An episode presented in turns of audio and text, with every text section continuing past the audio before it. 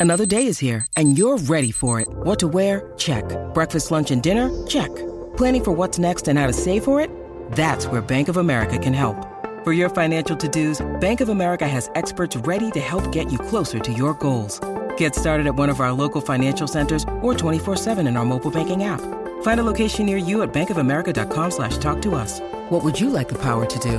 Mobile banking requires downloading the app and is only available for select devices. Message and data rates may apply. Bank of America and a member FDIC. If you're struggling to lose weight, you've probably heard about weight loss medications like Wegovy or Zepbound, and you might be wondering if they're right for you. Meet PlushCare, a leading telehealth provider with doctors who are there for you day and night to partner with you in your weight loss journey. If you qualify, they can safely prescribe you medication from the comfort of your own home. To get started, visit plushcare.com slash weight loss. That's plushcare.com slash weight loss. Plushcare.com slash weight loss. When does a person decide to stand up against greed and power over? Decide to design and implement a human world they want. It's just a decision. It's not too late. Acting together, we can do it. Together. If I'm in public, I want to affect the public space towards relaxation, towards love, towards enjoyment, pleasure. And I noticed I did it everywhere I went. For decades, I've only worn clown clothes for a public health gesture to put joy into the public space. Since I don't like violence and I'm fully nonviolent, I needed an instrument to stop public violence. So for over 30 years, whenever I've seen violence in public, I change into my clown character and it stopped the violence 100% of the times. Simply by using clowning as a trick to get love close. Hi, Patcher. Hey, Larzer. And what was the best part about having an amputation? Well, the best part it was truly the fact that without it, I would be a cripple. Let me make it perfectly clear. I am so glad I'm amputated because I'm going to have a foot I can use. I need to be able to dance fast rock and roll and wear my big clown shoes. So fuck that foot. How's it going today, Patcher? Oh, Lars, it's the best day of my life. So you woke up this morning and what happened? Well, I, I knew that this was the best day of my life. Hey, sir, how's your day going? You know, thanks for asking. It's the best day of my life.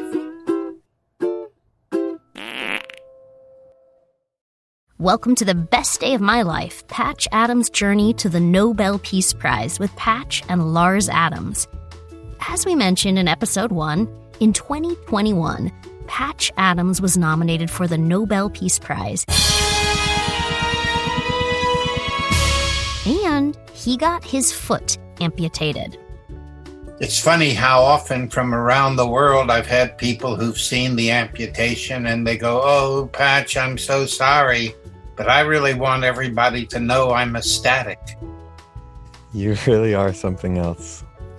Now, before Patch's son Lars dives back into uncovering the story of how a suicidal misfit became a Nobel Peace Prize nominee, let's find out what happened to Patch Adams' left foot. I'm producer Rainbow Valentine, and welcome to episode 2 Patch's Childhood. First off, tell us what happened to your foot. Right. For four or five months, I had a deep infection of my left foot called MRSA, which is a Staph aureus infection.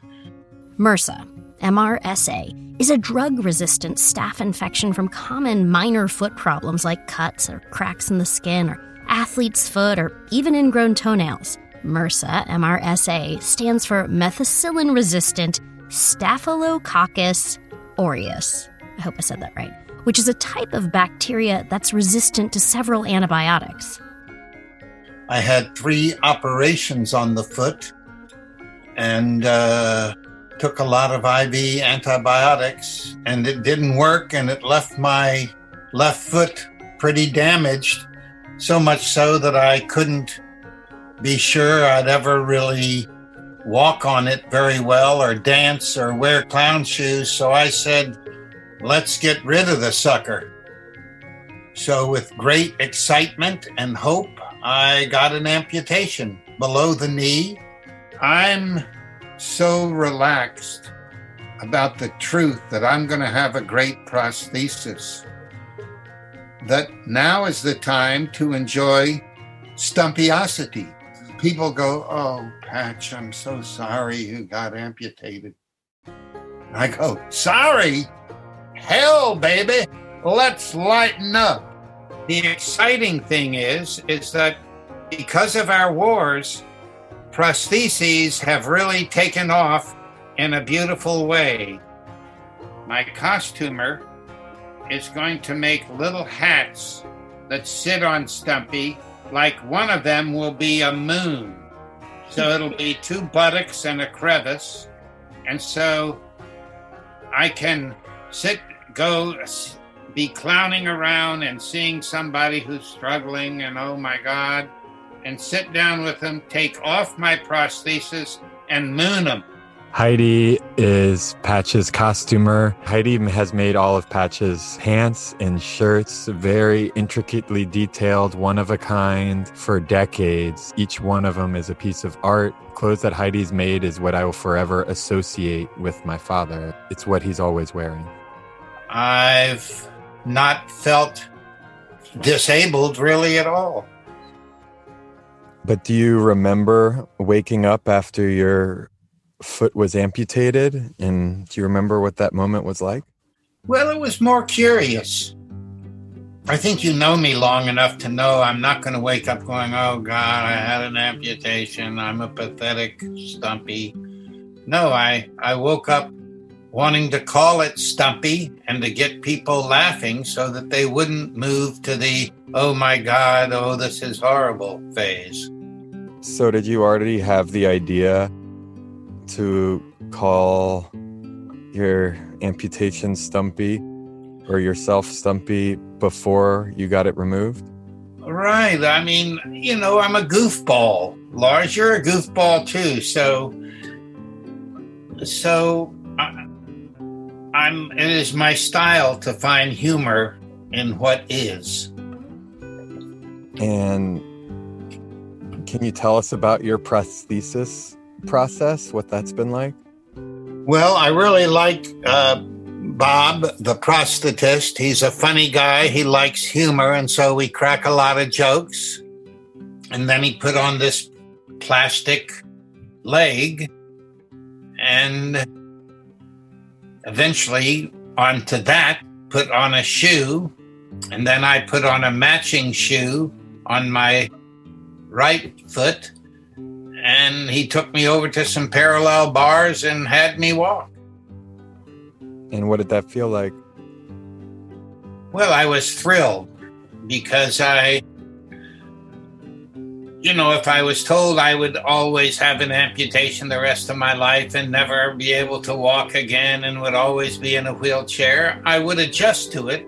But that's not what anybody is saying. They're saying get a prosthesis and walk. And I've lived long enough and been a doctor long enough to where I've seen pictures of double amputees running marathons. And, you know, a single amputee running marathons is a pretty big deal, but a double amputee running marathons is even more of a big deal. I'm, I'm just a boring single amputation. Well, I don't think you're boring at all. I'm your family doctor. My ideal patient is someone who wants a deep personal friendship with me for life. Friendship 101 is to know everything about the other person. Okay, so I like to assume on the first date with a patient that they are thinking. So I would ask every patient, What is your philosophy of loving? Because were you a thinking person, by adulthood you would have philosophies of loving, not a sentence. And second question was, how do you carry it out? Because clearly if you have a philosophy of loving, you would have ways of carrying it out. The many ways you love yourself in a day to clearly know that that's never an issue. You're loving yourself. And the same with deciding to love humanity, say, that every person in the world. What was taking your first steps like? Does it feel like something you're going to be able to learn pretty easily? Relearn how to walk? That's what it felt like. It felt like I was going back and forth on these parallel bars, and they eventually had to slow me down and hose me hose me off because I was really happy to be experimenting with it. Have you thought of a name for your prosthetic foot yet? No, I mean outside of uh, Stumpy's hat, I, I uh, it might be my footsie wootsie. I don't know. Uh, maybe we can think of the most embarrassing name and call it that. Toes uh, without toe jam. Have you had any moments where you reached or felt for your phantom foot? Oh, many, many times. Many. I still do it. I still feels like I have a foot down there, and then I discover I don't. And there are a lot of times when I want to kind of rearrange my foot and realize I don't have a foot to rearrange. Mm. I mean, it happens less, but I'm tickled that it still happens. What do you miss about your meat foot? Well, I mean, I miss getting up whenever I damn well please. I, I'm not been a couch potato much of my life. I was the person that went for and did our food shopping. I I I love getting up, going for walks, and doing it. I mean, when you have an amputation, you find out how much you used to do. Mm. And then, in anticipating a prosthesis, you can anticipate returning to those things you can do, and yet also finding out what you won't be able to do. Yeah. I'm debating on whether or not to be an old guy with a cane to start as you're adjusting and uh, adapting, that's probably a good idea. Do you have any advice for anyone with an infection that won't go away, or advice to to anyone so that something like this wouldn't happen to them? Well, my advice for anyone, whether they're having no problems or lots of physical or mental problems, is to have fun. Make friends, get really good at making friends so that you never face anything alone and have a huge amount of appreciation. And if you have. And also, maybe look at your feet with regularity to make sure you don't have any infections on your feet. right.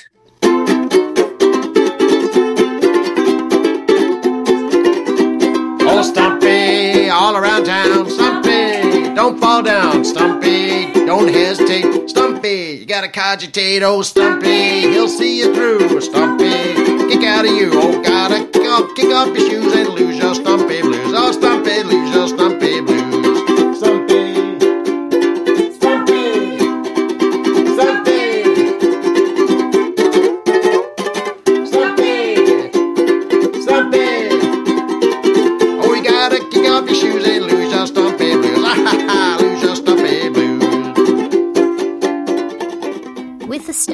Q&A complete, Lars returned to where he left off in episode 1.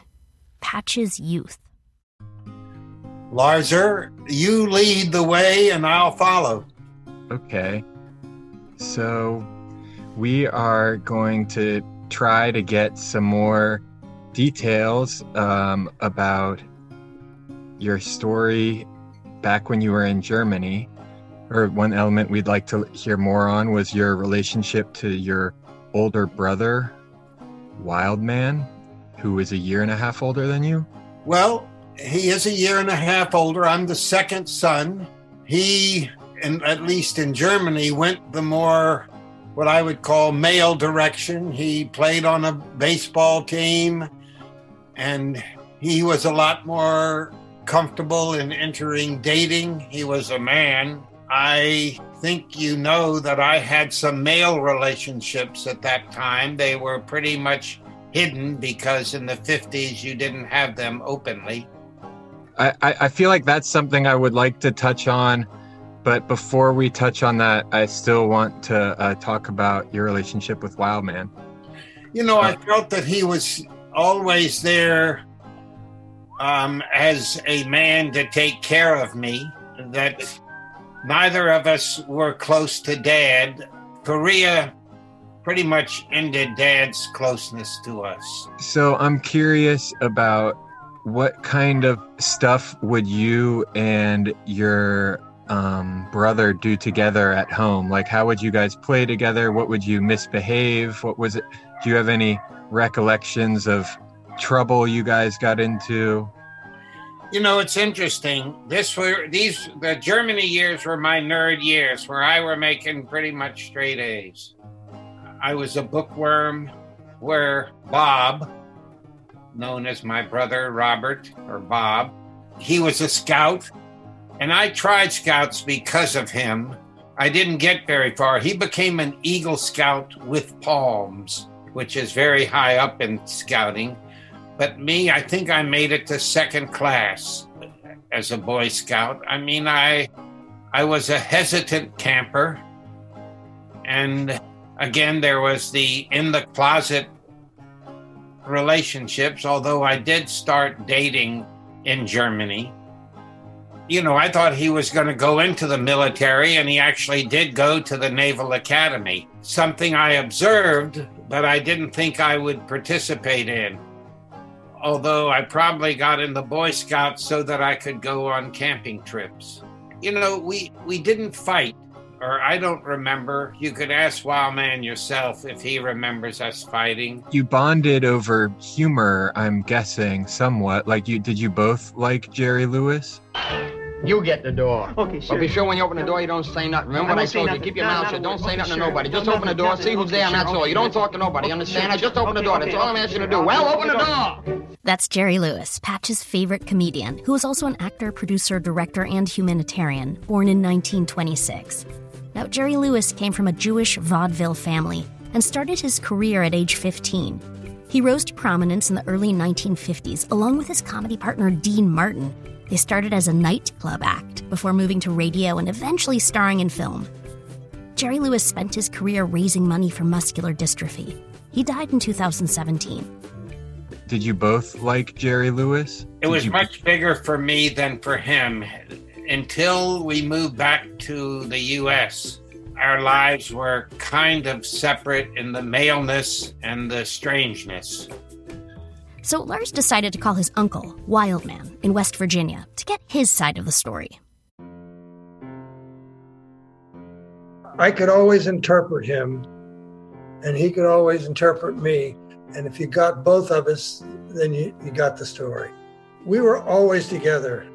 I mean, we were in Japan, we were in Germany, wherever. It was a rare, rare time when we were not together until college. Going back to Japan, what are some memories you have uh, Well- from Japan with Patch? Now, how did we get our exposure to the love thing? You know, what makes life life? I think a giant part of it is Japan. So Patch is known for doing global presentations on love. Here's an excerpt. What is your love strategy? Can you think of anything in your life more important than loving? Raise your hand. More important than life? Raise your hand. Right. This is 69 countries, probably 20 million people in audiences. That's my study. Maybe 10 people have raised their hand, which, if you're a math person, is an insignificant number. We can say loving is the most important thing in life. If we make the presumption that we are thinking animals, a presumption, we would imagine we would think more as an adult and entering adulthood about loving than any other subject because it's clear to us it's the most important thing in life. Thousands of hours about loving ourselves, our friends, our lovers, our children, God, if you have one, loving a tree, a rock, a piece of music. You would uh, spend thousands of hours on it, an infinite infinite subject on just loving yourself in a beautiful way. Here's Patch's brother Wildman again. Because we went to Japan in 1947, and in order to get the economy going in Japan, which was devastated, was that we were assigned three 18 year old Japanese girls to a lieutenant's house, a child care, cleaning, and one of the girls always stayed over at night, and they were 18. They had never seen a Caucasian before. These particular three young ladies had never. And they were in the Japanese culture, a family, they were incredibly loving. I mean, fawning. They had nothing. And I can remember mom telling them, so they got a little stipend from the government to be with that. That's how they get the uh, economy going. They got precious little, but they would continually buy us gifts, you know, little, little whatever gifts. And mom would say, don't, don't spend your money on them. But they couldn't help it because they were loving. And I can remember having a heck of a bout of diarrhea when I was about four at night, I would not go up to mom and dad. I would go up to the child care lady because she would treat it so lovingly. It was like diarrhea. It was, oh boy, diarrhea, how nice. And she'd hug us and hug me and take off my sleeper and clean me up. But you wouldn't know that it was an unpleasant task like so many people would treat such a task as unpleasant. It was loving. It was not artificial. The, these young ladies, in their own tradition, their culture, they were loving. Mm. They gave true, serious devotion. And I think that leaked in to us because it was almost three years there. I mean, I can remember crying when we left, saying, Will we ever meet any Japanese people when we go back to America? I think we both had a running ability to speak Japanese, probably I more than he since I was 18 months older. I can remember mom saying that they would go touristing around. We had a, a regular Army open air Jeep was our vehicle. We were living next door to a Japanese family, and I remember visiting them as children. They had a daughter our age. You know, mom, even Japan, Germany, she liked, she liked, if there was something to go see, she wanted to go see it and she would take us all. And was your dad around much in this time? Probably more that time than any time. I mean, he was, you know, nine to five basically at this point. And then just as we left is when Korea started, and then that was. Did you feel like you had maybe a closer relationship to your dad than Patch did, or? I don't remember that. Even at that point, he'd been in the war in Europe, and so we'd just been with mom and uh, young children are going to be attracted to the people that have been caring for them since they were infants. Uh, yes, we, we had some outings with him, uh, more so then than ever. We took a ship from San Francisco to uh, Tokyo, and we stopped in Hawaii, and then we went on to Tokyo, and then we took a boat back. You know, we would run around the boat because back then they didn't have planes to take you to all the bases. But the boat trips were always great. We would just run around. We were not, our parents were not helicopter parents. And so we just, we took off. Mm.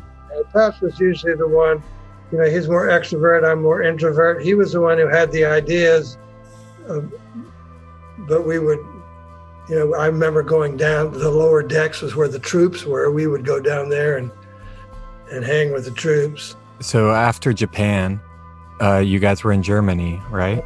No, uh, we went. We came back. I think the end oh. of '49, and then whenever we were in between places, we stayed at uh, your great grandmother's mother's mother. Patch and Wildman sound similar, so I'll remind you who's speaking. Back to Patch and Lars. Every year we took a vacation.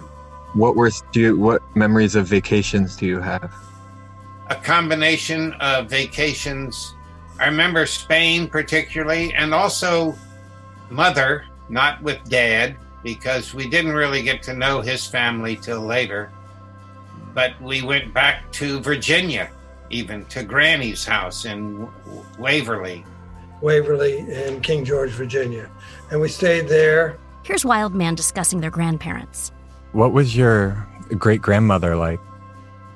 Now, Patch has a different idea. I I love the lady. She was Victorian. I mean, um, you couldn't say the word garbage. You had to say refuse. You couldn't say Tuesday. You had to say Tuesday. Uh, and there were a lot of the Victorian rules that I, I sort of, I mean, you know, during the day, Patch and I were out out in the woods climbing trees, uh, digging holes, digging caves, and then, but at night, I I enjoyed her. I I liked her very much, and she was very, very formal, but she was highly intelligent. You know, grandfather wrote a column for the Richmond Times Dispatch every day for 20 years, and his name was on it. But the truth is that he would write it and give it to Marie. She would correct it, make it what it is, and then he'd send it in. That's interesting because when you read his column, it doesn't sound like he would be married to a proper Victorian woman. Well, you know, he was he was a rogue in his youth. He was rowdy. Do you have memories of him? I don't remember him at all. He died in 47. Oh, right. But uh, I heard stories from his first cousin. He was a rowdy boy. But he was a lawyer, but he was a lawyer for the people who needed it. He wasn't a lawyer for the rich folks. And he was a state senator. He went to Richmond as a state senator. He, he liked his John Barleycorn, and he, he enjoyed a good joke, a good. He was not. He, Patch was probably more like him.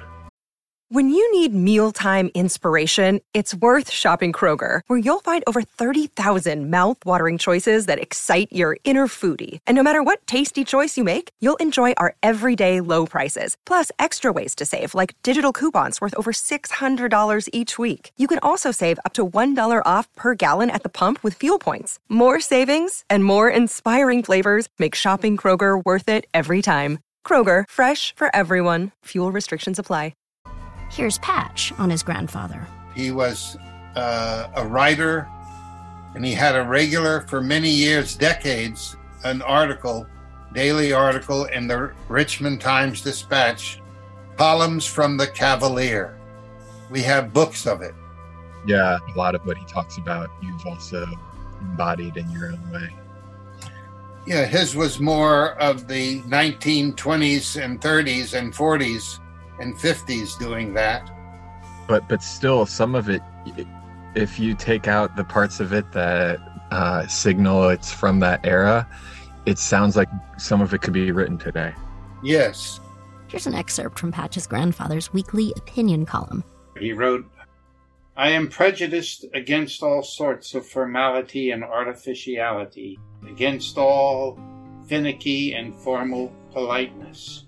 I do not believe that there is anything important in good manners that does not spring spontaneously out of kindness and consideration. I like kindness and friendliness, and I return them instantly to all who effuse them. I do not like obtrusive politeness, this perhaps because I do not shine at it. I am prejudiced against those people who cannot discuss any subject in a good humor, who are not ready for any sort of rough roll and tumble argumentative give and take. I am prejudiced against people who are too dignified and solemn. I like a fellow of infinite jest. I am prejudiced against all sour and censorious persons. However dignified you endeavor to be, you will never quite equal in dignity the ordinary domestic jackass or the plain garden variety of barnyard goose. When you say it, smile. Wow, that's an unusual statement. I don't remember ever reading such a statement from my grandfather. Do you remember him? So he died when I was young. I understand he was a very loving lawyer who often defended the poor against the rich. And he grew up in the South where there was a lot of prejudice and racism. And I don't remember hearing him make racist comments. I remember him being that grandmother was more the heavy dude than than uh, granddad, and that's because she came to live with us in Germany for a year. And but she was she was much more like mother around the politeness and the do rightness. That's so interesting because he he seem in his writings he seems like I mean you could tell he's a good guy, but he's also likes his vices and is strong on his convictions and is not about being polite. He's about being honest. Right. And he drank during the prohibition. Oh, a thousand percent. I am reading his stuff. I'm like, I wish I could have a beer with him. He'd probably like whiskey, but. Uh. Right. I'm more of a beer person growing up in Germany.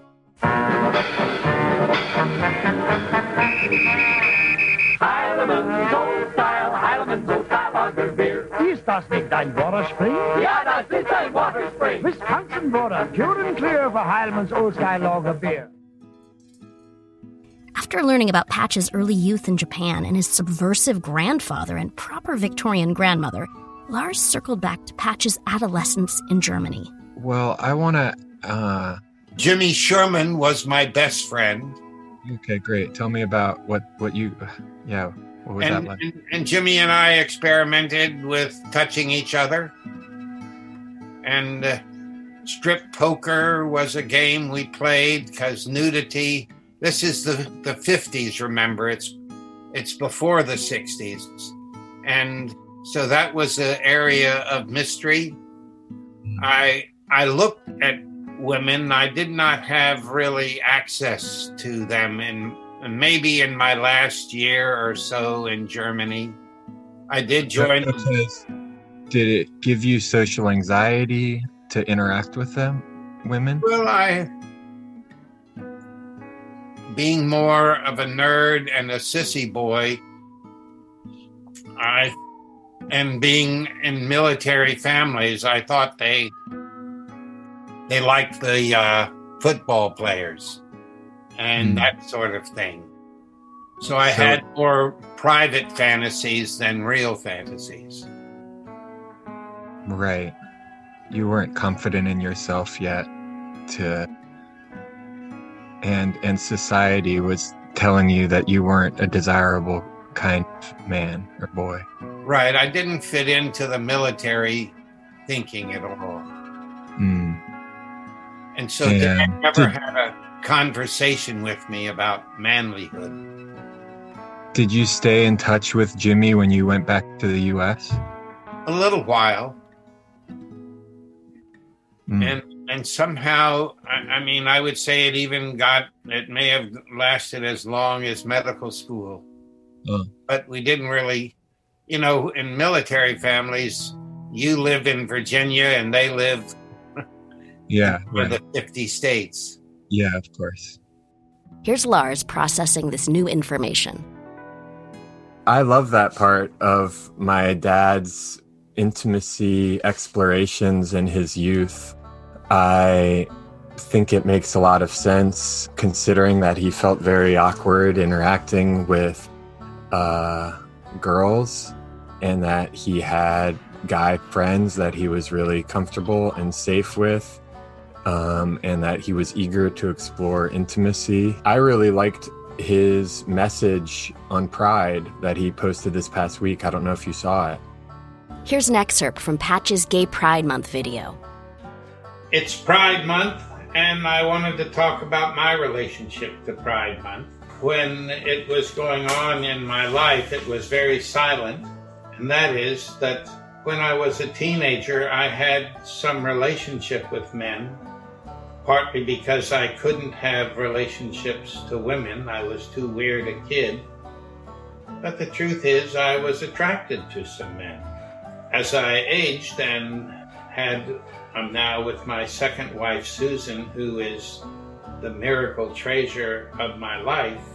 I have no embarrassment to tell audiences that I have been gay, or I guess modern terminology. It wasn't very much modern terminology 40 years ago, 50, 60 years ago, bisexual.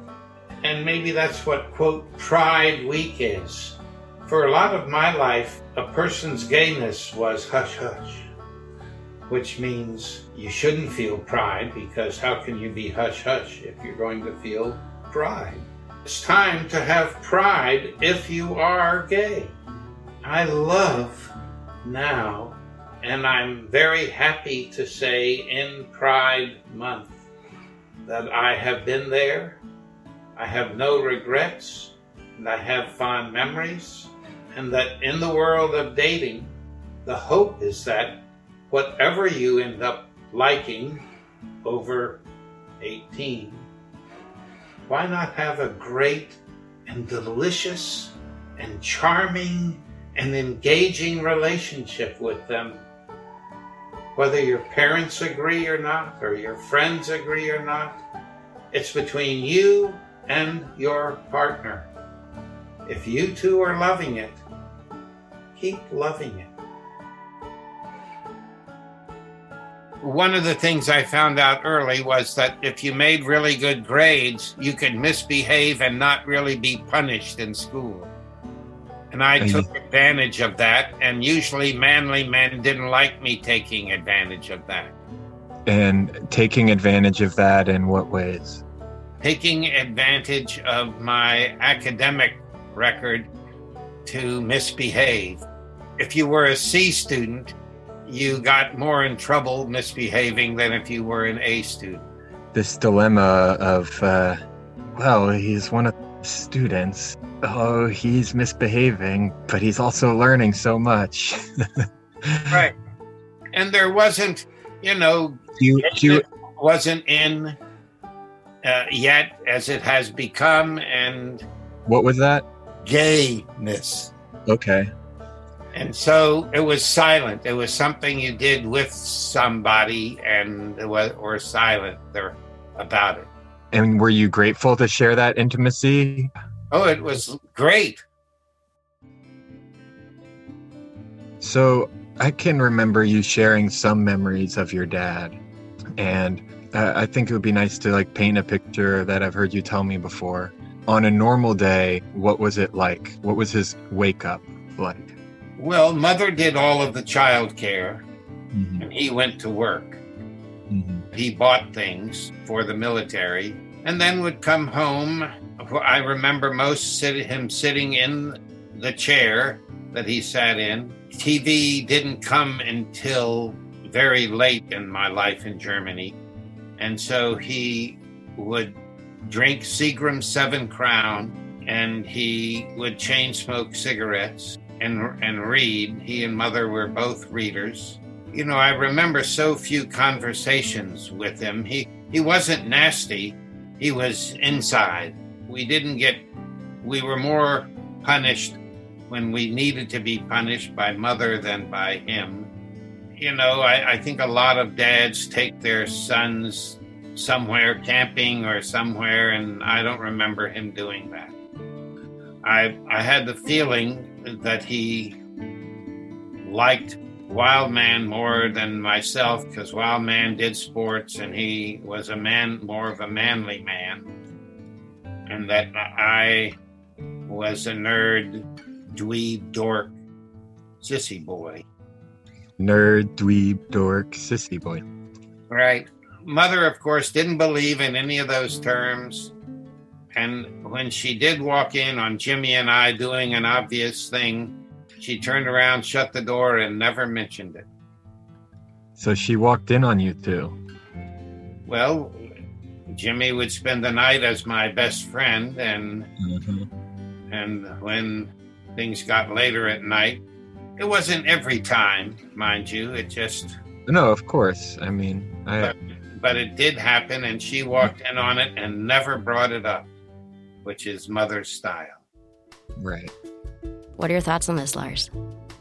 I love that part of my dad's intimacy explorations in his youth.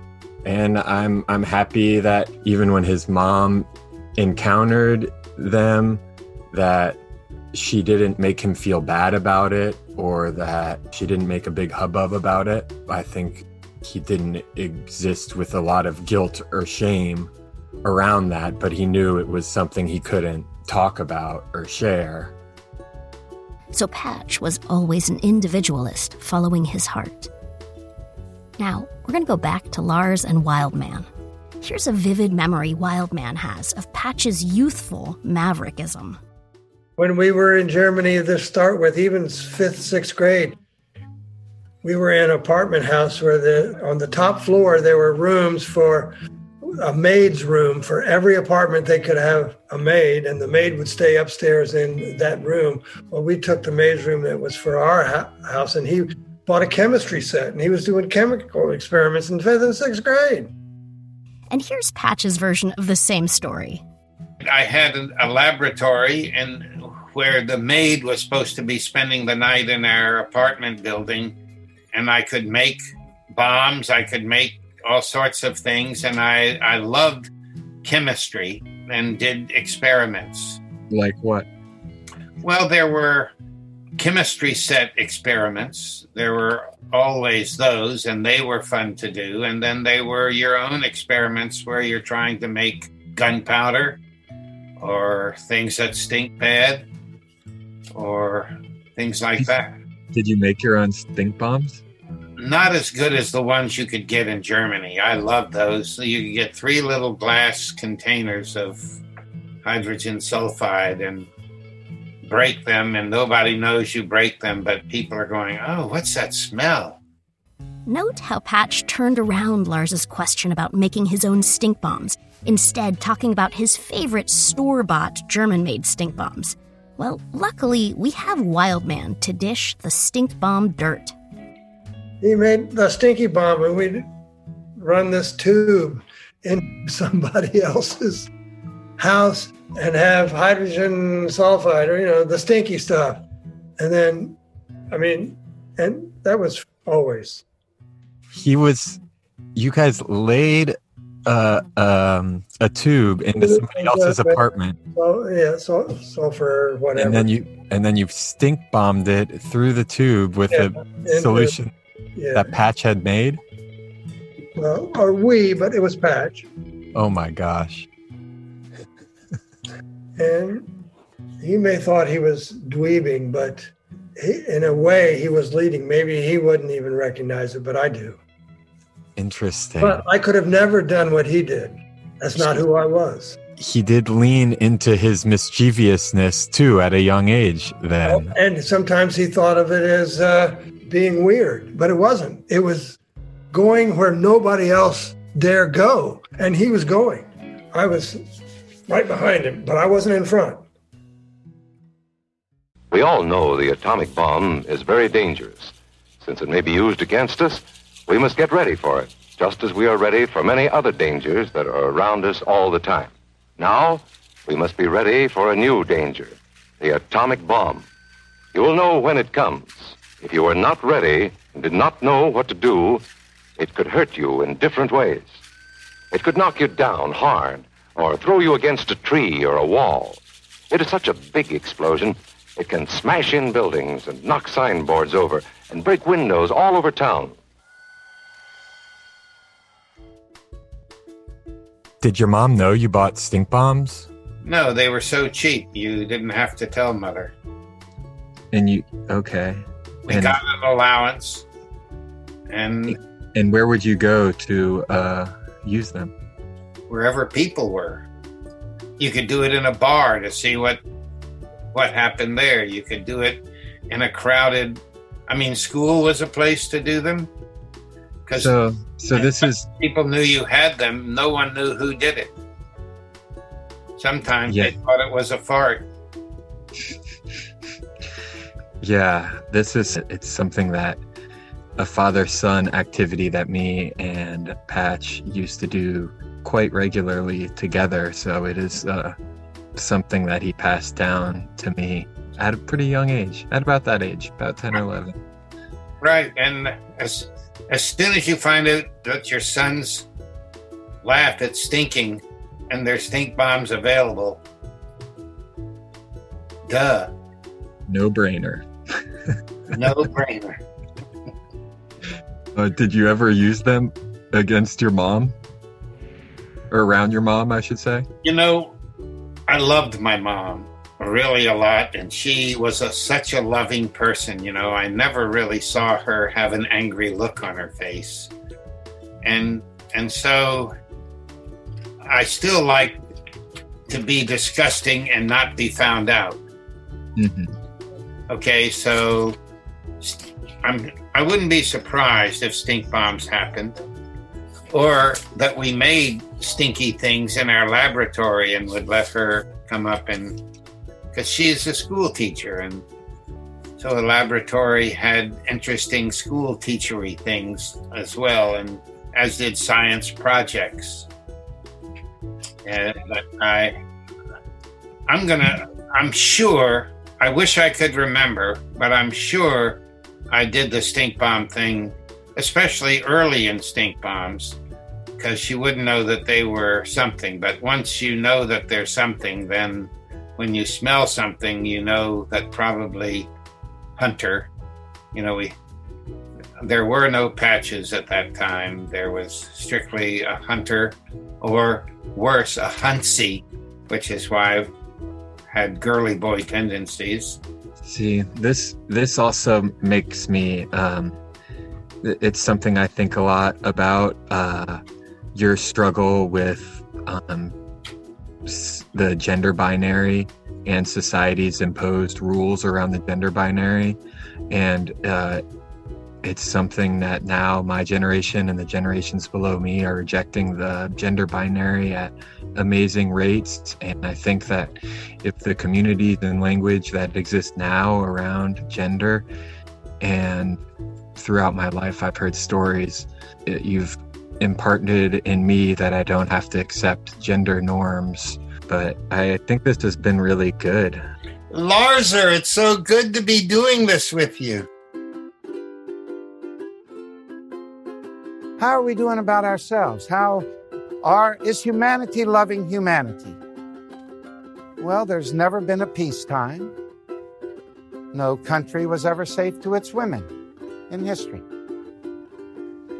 44 years of interviewing an insufferable number of people, probably insufferable on their part since they sat next to me on the plane or wherever. No one ever had one. Rich, poor, educated, uneducated, in 44 years, no one ever started talking about their philosophy of loving and actually had a plan for carrying it out. Not a single person. So, for the most important thing in life, we don't think about it. Where do we learn things? One place we could learn things would be a school. Okay? So, a school. K through 12, 13 years. Mathematics, rarely voted the most important thing in life. Gets five hours a week, every week for 13 years. As does science, often history and language, none of which any of them would ever be voted the most important thing in life. 13 years. In my study, not a single public school in the world teaches one hour in 13 years of the thoughtfulness of loving. So we don't think about it, we don't teach it. So the most important thing in life is so big, unbelievably big, that it's practically unanimous globally, and we don't think about it, we don't talk about it, we don't teach it.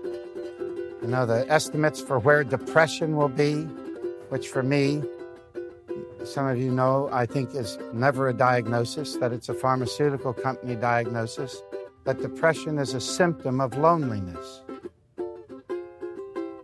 Huh. All you need is one friend to get rid of loneliness. In the next episode, Lars digs deep into Patch's teen years in post World War II Germany in the American South, where Patch attempted suicide three times. It's the Best Day of My Life is produced by Rainbow Valentine Studios. Executive producers are Patch and Lars Adams, Thessaly Lerner, and Rainbow Valentine. Written and edited by Thessaly Lerner. Scored, mixed, and mastered by Ryan Reeves. Narrated by Rainbow Valentine. Music by Hope for a Golden Summer, The Ukulele, Greg Moore, and Noodle McDoodle. Theme song and Stumpy's Rag by Noodle McDoodle. Thanks to Derek Busby, the Gesundheit Institute, our partners at Pantheon Podcasts, and you, our listeners. So, this series is produced by a team of volunteers passionate about telling stories that make the world awesome, joyful, and peaceful. If you can help us in any way, swing by rainbowvalentine.com and shoot us an email. Thanks for listening. Stay tuned for episode four.